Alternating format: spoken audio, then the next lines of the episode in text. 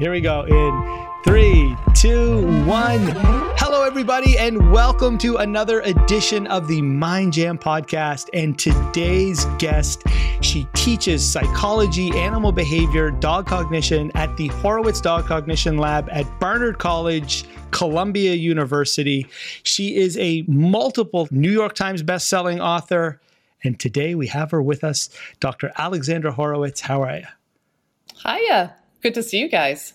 You talk a lot about choice and that dogs don't have a lot of choice in their life. And I know Dr. Becker and I talk about this all the time in, in the food aspects of things. Now, we talk a lot about nutrition, we're nutrition junkies. And I remember one day we were doing this like mathematical equation, Dr. Becker. You remember like how many bowls, like some dogs would get 7,100 bowls of the same food from birth to death their whole lives with zero choice, right? We choose everything for them when you set up at nights and you're writing these these pieces upon choice, where does it come from? The inspiration behind all of this. The air I'm breathing comes from a couple things. One, it comes from living with dogs and cats, you know, for quite a long time. You know, they're subject to a lot of scrutiny from me as I'm a professional observer of behavior. I watch them a lot and I'm really interested in how a, a, person living with an animal manages a life with them, right? And mostly it looks like the way we do it is by controlling their life. And so over the years observing this, I started getting interested in, well, like, how can we play with this? Because I'm interested in the dog's well-being and point of view. And so like, can they tell me their point of view? Can I, can I hear what they want? Can, is it, or is it just about our convenience or our feeling of control? So, but I do think it's kind of in the air and from different points of view the more you know about nutrition, the more you're like, well, why am I just being handed this sort of bag of kibble, right? Which we all are and told that that's the way to do it. Why don't I investigate what's best for myself and investigate what my dog would like? And I'm interested in giving giving them a little bit of room to express their desires. You do something very interesting because you're a scientist and you study dog cognition and the olfactory system. And I remember watching TED Talks that you did when it comes to dogs smelling. Tell us a little bit about your lab, but at the same time, when it comes to choice, one of the things that you had said to us when we were interviewing New York was a lot of people don't give the dogs the choice to smell on these walks. Like, I don't think that they see that they're very important. You know, you use the Grand Canyon example, which was a great example. And I used to say too, it's like, you know, the driving by the Grand Canyon, and as soon as you like get to the space, like someone jerks your neck away. They're like, let's get going. We got someplace to go. We're on our walk, right? Like that's the phenomenon of most people dealing with their dog on a walk on a leash because we can't imagine that it's interesting. Yeah. So I think that is another reason to your question what got choice in my head. And it was because I started thinking, what's the world like to the dog? It is a world of smells, we all know this, but profoundly different, profoundly differently wrought than our world of sights. Although we can use it as an analogy. As important as seeing outside the window is for me, that's as important as smelling what's outside the window is for my dogs. So one of the ways I just in in my first book suggested that people start to explore this is to take dedicated sniff walks, smell walks with their dogs where instead of just trying to make it quickly around the block you know to make good time before you have to get to the office or just or always just walking your dog for exercise as though your dog's training for some amazing athletic competition some of those walks should be just to let them experience the world through their primary modality, which is smelling. So maybe just let them sniff anytime they want to sniff. You know, they want to sit there at that fire hydrant for three minutes sniffing. All right, it's interesting to them. Like, can't we just give them those three minutes? Next walk, you can go fast and you can go for your run and they can socialize. But right now, they're interested in that. And so, and people tried it. A ton of people tried it, and they would get back to me and say, you know, it took a little while for me to be patient with the dog because I don't see what they're smelling. I don't see what's so interesting. But I could see that my dog loved it. And I think that's also at the heart of asking people to give their dogs choices is that people are doing the things with their dogs for the most part that they do because they think it's the right way to deal with their dogs. You get the crate or whatever because someone tells you that's the right way to keep your dog in your house. They don't they're not going to recreate how we live with dogs, you know, with every dog that comes into their house. So they take the received wisdom and this is what's been passed down. So when they're given an option which is like let your dog do a dog like thing like smell, they're really excited to try that. And the dogs for the most part show them that they appreciate that. So I really I just I love that. It's very easy to do. You can do more elaborate, you know, smell games with your dogs and I think I encourage those as well, but that's like this first step to giving your dog good choice and to entering their world a little bit. Realizing that there's this parallel universe of scent that is out there all the time that we're just not noticing, that they are attuned to. Well, you you changed my perception of just watching people now when I walk. Like literally, I'll, if I'm driving in my car, if I'm walking somewhere, I'm like lasered in on that person, and I'll watch like the dog walk up to something magical and start smelling, and I'll just see the owner like, "Come on, come on, we gotta go, we gotta go." Right? I think there's that there's that perception of I'm bringing you out to exercise. I need you to exercise. You're not exercising by smelling. I got to be somewhere and you're delaying us. And I don't think people give a lot of thought to the joy that comes from smelling those treasures, right? Like how much happiness actually has an effect upon lifespan and health span of an individual, right, Dr. Becker? I would go so far to say that I think that Alexandra Sniffari's this concept of allowing dogs to fulfill their innate need to not only identify their environment, but tap into all those chemo signals that allow for them to be truly dog. I, I would almost place that physical exercise is incredibly important, absolutely. But the emotional needs of dogs coming through the nose is equally as important. First, do a sniffari, and then when the dog has sniffed to his or her heart content, then let's work on cardio. But first, let's let's first meet the emotional needs of the dog, and then we'll work on the physical. I can't tell you.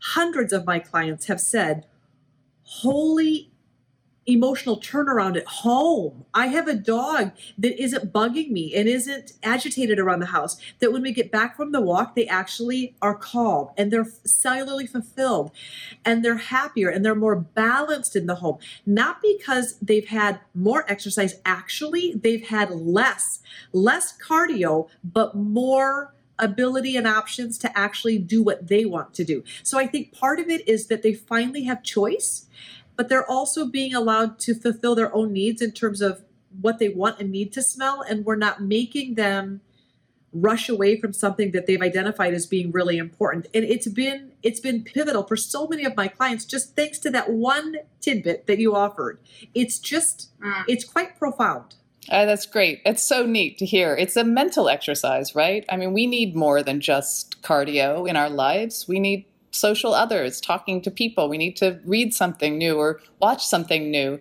And they need that stimulation. It's just like a natural enrichment. Zoos have this figured out with their captive animals, right? They're like, oh, then we need to put in some enrichments. It's not enough just to have, you know, uh, a big a space.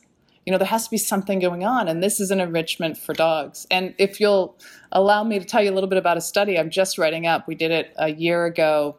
We just finished writing up the analysis, it's I was looking at the effect of playing nose work games, you know, these like find it games. Some people do it competitively, but you can just do it by putting treats in boxes or hiding, you know, it's like a, a treasure hunt with smells um, for dogs.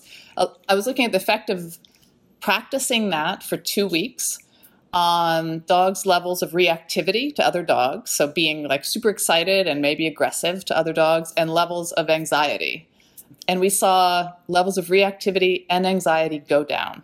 After two weeks of practicing nose work, which is super fun and actually does reproduce what I had seen in nose work classes where dogs who were just highly charged and barking at other dogs, or dogs who were really anxious and, and kind of unable to make a move without their owner saying, Yeah, you can do it, after a number of weeks, were just really confident, like doggy dogs who could interact with other dogs and sort of had a purpose, right? Like had something they could do, they were allowed to do.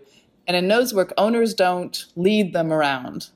The dog is deciding, they're exploring, they're discovering through smell. And I so I feel like I'm a great advocate of doing that type of sport for fun or competition if you want as well. But and I think it'll also have similar effects to what you're talking about seeing. I mean, right now there couldn't be a better time for that. Everybody's stuck at home, right? There's, you know, uh, Dr. Becker and I, I remember we brought on a couple of virologists and, and we were, you know, just looking at the landscape of what things look like right now. Dog attacks were up when people are going to park because, of course, that energy that's traveling down the leash. And then in other parts of the world, people can't leave their homes right now. I know, like in France, there was a lockdown on, on walking your dogs. Your dogs had to stay in the house. This is really awesome. If somebody at home wants to just, you know, do a quick rendition of this so they can't get out, but they want to do nose work. As you said, your study showed that it lowered aggression. How would they go about doing it? I know you got a new puppy, right? Tell me about the puppy and how you would do it with the puppy.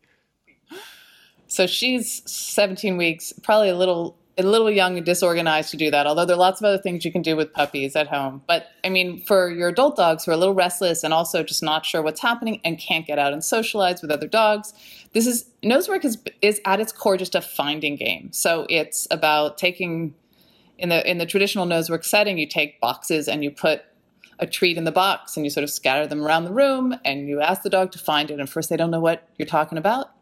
You know, but if you kind of don't do anything and maybe just move a little bit to the side, but don't indicate to them, they will eventually find it. And then you reward them with a bunch of other little treats, little tiny treats, the tiniest little treats ever. So they don't have to be a lot of food, they can smell it.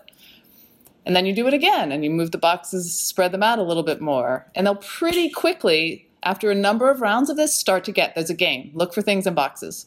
Then you start to put boxes on higher surfaces like a chair you know, or on, a, on your stairs or around the corner where they can't see them right away. And they start to learn to explore by scent. And by the way, this doesn't mean they're always smelling for the thing in the box, you know? When the game's on, it's on, and when it's off, they stop. They pretty much stop. Eventually, you could graduate from not using boxes and eventually in nose work, they graduate from using treats to just using a, an odor. The first odor they start with is anise smell. So if you have a little bit of an essential oil, that's something that dogs don't normally eat. You could put that in a little cotton ball and put it somewhere. And when the dog finds it, the new smell in the area, you give them a reward. And then they're looking for just the smell. They're not hunting for little liver treats all over your house. So, you know, you start really small with a treasure hunt for your dog first you have to teach them that this is what's happening because they don't understand that concept of a treasure hunt and they probably don't understand that they're allowed to smell around for things in the house. And then you let them do it and, and, sort of expand their world in which they can explore. And if you have a backyard you could do it in your backyard. I think it's really fun and there are lots of great little videos on um, that people can look up on youtube of people doing nose work. Usually it's more advanced. It won't be the first few stages but it's really engaging. And there's there, I've not met a dog who rejects this game. Instead, they seem to enjoy it, and it does look like it's going to have a really positive effect on dogs who are having some behavioral issues. The thing I love about nose work is it's perfect for those reactive dogs who can't be around anything except maybe one human. It's still a game that they that they can participate. And I think when I've watched really aggressive dogs begin nose work, you almost see a shift where they go from their, you know, their wound up, kind of sympathetic, on guard to, oh, we're, we're going to play. And you can see them shift to more of a relaxed, parasympathetic, okay, I can do this. It, it gets them almost beyond themselves enough, but it's also, I think, the most magical thing for animals that are fearful or, you know, dogs that are just coming out of the shelter that are maybe shut down. It's such a great way to engage all dogs. It's one of my favorite things for senior dogs or blind dogs because their nose still works beautifully. So the neatest thing about nose work is it can be modified for almost I don't have a situation yet that it can't be modified for. So it works for all dogs, which I think is like magnificent. It's like a universal game, one game that you can play with them that allows them to utilize all of their amazing sensory input in a way that also gives them some choice. So it's like all the perfect package in one. I totally agree. I love the way I love the way you talk about it. I think that's all exactly right. And by the way, there's a sort of secondary incidental effect on the owners, on the people who live with the dogs, on the pet parents, which is they enjoy seeing their dog succeed at something, right? It's this thing they can do. They have this innate ability, and we kind of haven't been playing with that or exploring it. And it's a lot of fun to watch your dog like take on this new project with gusto and be successful, right? And be happy. So I think we get some feedback from that, and and it makes me feel happy to watch a dog perform and nose work. Yeah. Rodney was talking a little bit right before you you started the podcast about your post that you did that created quite a conflict rodney why don't you kind of explain your post i remember and- i remember Dr. Horowitz reading your article it was in the Globe and Mail here in Canada, and it had to do with the term pet owner versus dog companion. Uh, people call themselves guardians, and these labels that people like myself use all of us animal lovers all around the world. I know every single time I want to, if I really want to get engagement, really create a conversation, the first thing that I'll do is I'll look at somebody and say, hey, man, are you uh, a pet parent or are you a pet owner? And let me tell you, it is it'll either go really good or it goes really bad but can you just tell us first of all for those people that haven't read the article we'll link the article in the description but can you tell us where the you know where the inspiration came for writing that article and what's your take on these labels that we use today I mean, you're so right. People have very strong opinions about this. And I got interested in the topic of ownership because, of course, over the years, I'd stopped using the word owner myself. It didn't seem exactly right. I'd heard people using guardian, people use parent all the time. And I, I was interested in that, but I was suddenly very interested in the fact that ownership is legally apt, right? It's the right term to describe our legal relationship with domestic animals. As humans, we have rights and we're allowed to own things. And then the rest of the world, everything else that's not human in the world, is potentially property. And so ownable by humans. And so I found that fascinating, and especially so when we think about the dog human relationship in the 21st century, where most people are not adding an owned object to their home when they adopt or buy a dog, they're adding a family member. And so even and so this term kind of was sticking around while society was evolving in this other way. So I got really interested in thinking about the legal structure of our relationship to animals, and that includes just even the words we use to talk about them. You had to have quite a, an array of responses to yeah what was the feedback that you received? Because this is a very common topic in, in our world as well but it's not without a lot of emotion sometimes debate but oftentimes just very strong very strong opinions. What feedback did you receive? I mean i think about 90% of the people who i heard from in person or who responded to that piece or also to my book because it's a version of a chapter in my in my last book agreed with me, said, you know, it's it makes no sense that we have a legal ownership relationship that that defines our relationship with our dogs. They are my family members. I, you know, whether we call them, you know, our children or us their parents, yeah, that's a matter of preference. People have their ideas, but they all agree this idea of owning dogs doesn't jibe with the reality on the ground, which is how we feel about them, right? And then there are 10% of the people are like, they, I own them, right? I can do with, with them what I want. And in some ways, I feel like that does represent a little bit of our current society in North America, where we, I mean, it's mostly pro family member, dog is family member, but there are still people who keep the dogs in their backyard chained up. And those are people who feel like their dogs are property and they don't have any special rights or sort of privileges within the family. I remember years ago, I would write an article. Are you a pet parent or are you a pet owner? And it's really interesting when you get takes from different perspectives of people. In the in the pet owner category, because there was a lot of people that were very adamant about calling themselves pet owners. I like you. I don't call myself a pet owner. I actually I call myself a pet parent. For me, the reason why I use the term pet parent is because I feel like I love my dogs more than anything on this. Like even when I say it, I get that that lump in my throat just when I just think about my dogs, like, and anytime you watch any of my lectures, if I go on stage, and Dr. Becker will tell you, the second I see an image of one of my dogs, it's like, uh, and I choke up like instantly because I, I don't even think there's a word for how much I love them. So of course, I feel like that term pet parent is way more endearing because I feel like, you know, that bond that I have with my dog. But then there's that other group that will tell you, I will never call myself a pet parent, Rod. I'm a pet owner. I'm an owner because these are my dogs and nobody can come take my dogs away from me. I would have people coming up saying, well, the, the government could come up with 500 experimental like vaccines or, or tests or like pesticides and they force us to have to do it on our dogs if dogs are their own beings. So I, I want to be an owner so I can protect them. It's a very interesting philosophy.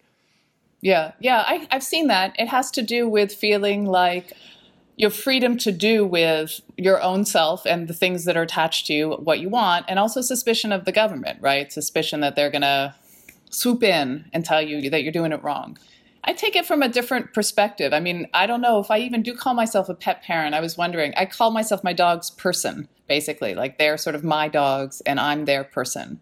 So i feel like it's a mutual relationship and it that does kind of express how i feel, which is that the dog deserves their welfare, their point of view, their perspective deserves prioritizing, right? Deserves to be foregrounded. And if they're just property, if they're just owned, it never will be. You know, they might as well not be living creatures. And so, from that perspective, you have to let the dog be something else other than an owned object. You know, it's just, they're living creatures and they deserve welfare, they deserve well being. So that's where I come out on it. I use the term pet parent, but that isn't yet quite right for me. So I guess I'm still up in the air. I like I like what you are doing, Alexandra, in that calling yourself your dog, you know, you're you're their human. And I like that, their human companion. But describing that relationship together, it's it's difficult because I guess I'm still awaiting for the perfect term. Rodney, you go by pet parent?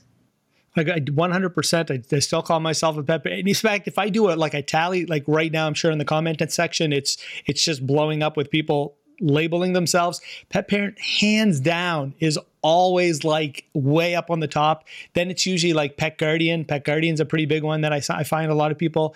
You'll get the occasional like pet owners, and then those debates, like the like these words. How dare you call yourself a pet owner? You should be a pet parent. It's it's it's just labeling, man. It's just it's like you know the, the the pet world is very visceral, and so in that term that that those labels uh, don't go very well with people. I can we're. We're trying to work this out for the book right now in terms of so when I write articles, I rotate a third, a third, a third, and so I say pet owners a third through the article, and then I throw in a guardian, I'll throw in a pet parent because I'm going to equally agitate everyone on the same level. But yet try and try and show people i'm trying to appease everyone but it's really hard to satisfy everyone. And we're trying to work this out with a forever dog. What do we what do we call our people? Because they all identify with a different a different label. And so it's this is a tough one. I think that's fascinating too and i know that in my scientific writing i use owner because yeah. it does define the legal current legal relationship. I'm not trying to move the bar with that. I'm just trying to be descriptive. But it doesn't feel exactly right for me. I mean, if, if there are ways I can get around it, I'll get around it. M- more recently, when I write pieces for popular press, like the Times or you know the New Yorker or something, I've been able to push through that dogs are call them who instead of that or which which is what the style is. So you might say, like a dog who wants to go outside. I mean, that's a natural turn of phrase for me because they're like an individual who wants to go outside, but not by the style guides. It's all dogs that, dogs which, just like your car, you know, it, it's a that or a which. And I'm like, I just can't, I can't, I'm not going to write the piece if they can't be a who. And so I have pushed that through a number of times, but you, I think you'll come across the same thing. There'll be a style guide for the for the publishing house, which will just say, yeah, these aren't who's. And of course, of course they are. So I think it's it's ongoing, and I like to bring out that tension. I just like to say in my paper, I'm calling them owner because that's their legal relationship, but this is what I do. And I'm going to say who because that's how I think of them, but this is what the publishing company wants me to do. And just foregrounding it is, I think, my best way of managing it now. I like that.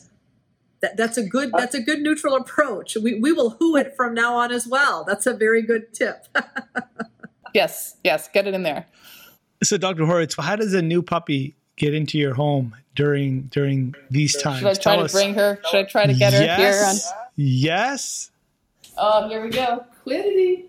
Oh, she's sleeping, so I'm I'm waking her up. Oh man. There she is. There's the puppy. Uh, she's she she. Her name is Quiddity or Quid or Q or Squid or Squirmer or whatever, but Quiddity is her official name. She's like a she's a mix. She's a cattle dog, schnauzer, and many other things mix. She's very scruffy. I'm gonna let So her how go does back this to. how does this happen? How, how how does Q make it into your house? She, well, I had been looking um, to adopt a puppy. Actually, I have, we our two other dogs are 11 and 12, and I was interested in. Well, I was looking to the fact that they're not going to live forever, right? And sort of bridging older and young dogs. In the past, when I've lived with dogs, I thought I waited too long to get a younger dog to join our family. And so I'd been thinking about it. And I also wanted to write about the first year of development of a dog's life because I find it interesting that all my dogs who are, have been adopted from shelters, I didn't meet until many months into their life, in some cases, years into their life.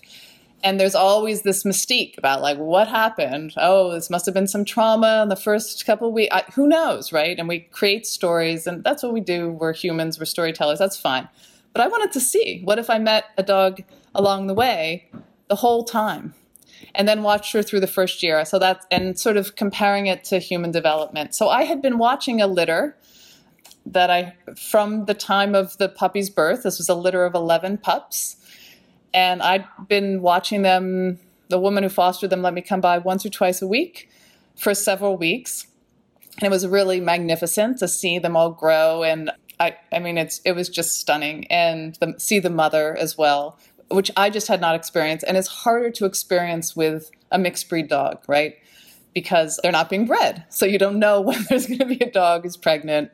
Most mixed breeds come from shelters now. If we uh, live with them, if we own them, and they're neutered or spayed, so they're not having another litter. So it was hard to find a mix litter. And so I, I'd been following them, and then suddenly this all happened to the world. And I realized I'm going to have to stop visiting this woman, and maybe one of these is my puppy. It's going to be this litter here, not these other ones that I was watching. And and so it was. So we brought her. We brought her home at, at about 10 weeks, and now I've lived with her for seven weeks. It's been an experience. it's been well, she's been well observed. I, I bet she has. And so, how are you addressing socialization? That's probably everyone's biggest question is, oh my gosh, I have a puppy and I can't. I can't expose them to all this amazing variety of life that we would like them to appropriately.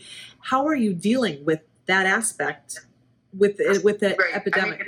it was fascinating because she was well socialized up to 10 weeks. Uh, she was living with a number of other dogs, with some birds. A lot of people were coming by.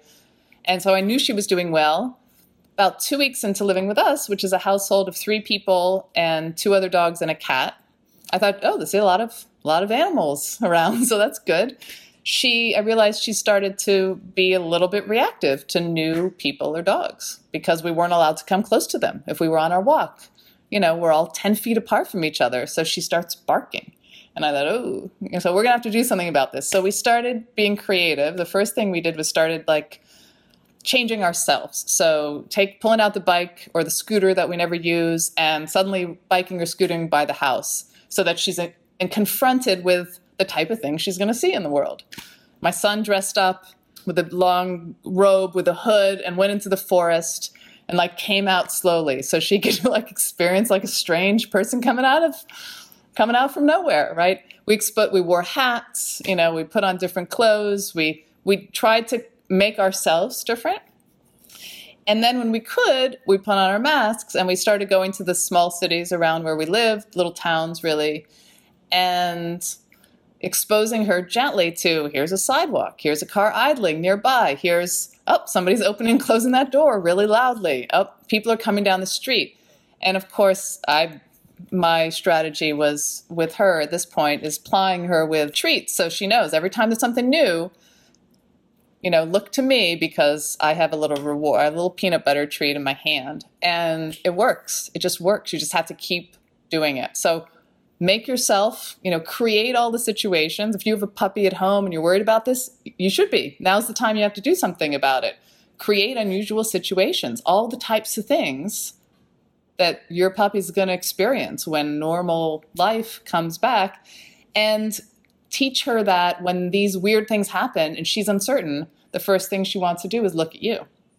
Now she started showing me things that make her uncertain when i don't even notice them because i can see her doing that. She's looking back at me. And i think oh there's something. What? Oh yeah there's like a i didn't see that deer in the distance. She's turning to me and telling me like that's something I noticed and I'm worried about it. And it's my job to kind of be attuned to her perceptions that way. So it's re- it's it's you have to it's work, but it's really engaging. It's really engaging way to think about the dog's world as well. Which I mean, what better way to start a relationship with a puppy? when you look at dogs, and I, I, would assume that you're probably seeing what I am seeing, generally speaking, that in North America, we're seeing a lot of dogs that that have anxiety, that have what veterinarians would call uh, maybe behavior problems. We're seeing a lot of dogs show up at shelters because of behavior problems. What's your belief in terms of humans primarily not having the resources and the tools available to early on when they needed to potentially socialize in a different way or create experiences in a different way that would allow the dog or give the dog the appropriate social skills necessary to choose different behaviors. None of those steps occurred. So by default, it's it's a human created problem that these dogs have all of these behavior issues. And that's kind of an elephant in the room that no one wants to talk about. Yeah, I think I, that's so fascinating. And the very phrase misbehavior, a dog's misbehavior, is I think where it begins. That bespeaks of a lot. It bespeaks of a human idea that there's a way a dog should be and a dog's inability to be that way. And so, where does that come from? Well, it could just all come from the dog, right? They're a horrible dog. That's the way we kind of tend to default. It could come from us not understanding dogs, right? Not understanding the needs of dogs, how to incorporate them into our households, how to give them resources to deal with the things we put on them, like being left alone, suddenly being put in a big group of dogs, going on a car trip, all the things that to us are just natural. It's funny because they're so flexible and so adaptive and just able to live with us that we forget that all these things are human things and dogs don't know about them to begin with and they have to be introduced to them and they're not going to understand them right away you know it's a long process so I I mean it's hard. I don't know if I've ever seen misbehavior. I've seen behavior that's the result of the wrong expectations by the person based on the equipment that the dog has been given to do what the owner wants. Yeah. Well said. Well said. Are you doing anything uh, new, Dr. Horowitz? Or is there, I shouldn't say by new, but are you doing anything fascinating over your dog lab that's either about to come out or something early or anything like that? Well, I should say, I mean, it's it's sort of it's too late to promote this, but we just did do two online studies. So when this all happened, we pivoted and created two online studies and had a couple hundred people participate in these. One was about a dog's sense of their own size when going through an opening, whether they make adjustments for the narrowing of an opening and the other one was about choice. It was asking owners to give their dogs seven choices in seven days. So, seven new choices in seven days, and record the owners recorded for us all the choices that the dog made. And that was about food, it was about height of eating food, it was about warm water and ice water, it was about direction you go on a, on a normal walking route. It was things like this. And now we have a couple hundred responses that we have to start looking at. So I don't know what we have yet, but I know that the feedback was that owners love doing this. They loved, loved, loved, loved just being given the opportunity to think about a choice and then observing their dog. And in a way, I kind of, you know, that's as interesting to me as whatever result we get. Do dogs prefer the new toy or the old toy? Well, what I'm interested in is the, the person is looking, is giving the dog a choice and looking at what the dog does. That's cool. So that's what we're doing now. You know, if we can't go back to the lab soon, and I'm not sure if we'll be able to, we'll develop some more online studies. And they're really all about engagement with your dog. So that will all be posted on our website, dogcognition.com. So uh, anybody who's interested can sign up to hear about those studies. I bet that you will have dogs that prefer warm water and dogs that prefer room temperature and then cool and some dogs want ice water and i'm really excited to see the results of that study particularly with the food choices because i think you'll have some interesting perspectives to report on so i'm i'll anxiously await those results Terrific. Well, I can tell you, I can tell you, you know, I've always thought I gave my dogs enough choices, but after sitting with you, after like, you know, just binge watching your your lectures and your talks, I feel like now I'm more in tune to even maybe things that I didn't think about now, where it's like I want to give my dogs all choices. Like just a, a silly example, like when we go down to the dog park, do you want to go this way or do you want to go this way? You pick, right? What do you want to eat today? Do you want to eat duck or do you want to eat chicken? You pick. Like I will literally put down like multiple things, you know, to do the best that I can to make, you know, to give my dog choices. I'm sure a lot of people it hasn't dawned on them, but maybe after hearing this, I'm like, man, I don't think I give my dogs enough choices either. in one way i think all of us i certainly am guilty of creating what i think is a perfect environment you know it's comfy they have the best organic dog beds they eat the best organic free range meals. I've got air purification. They're in a chemical free home. I am looking at providing for them what i think would be a beautiful environment to thrive in. But that's my that's my perspective. And and you have done just a magnificent job i think of of helping people to really think about the fact that you can provide this amazing environment but it may not be meeting your dog's emotional needs. It may be meeting physical needs but it's not nourishing them in a way that is going to make them be the best version of themselves or help them become the dog that they're potentially capable of and i love that that that really is your heart mission is looking at what can we be doing from a dog's perspective to provide better choices and more options so that not just we can be better guardians, but that our dogs have a more fulfilled life. I think we owe it to them. You know, look at what they do for us.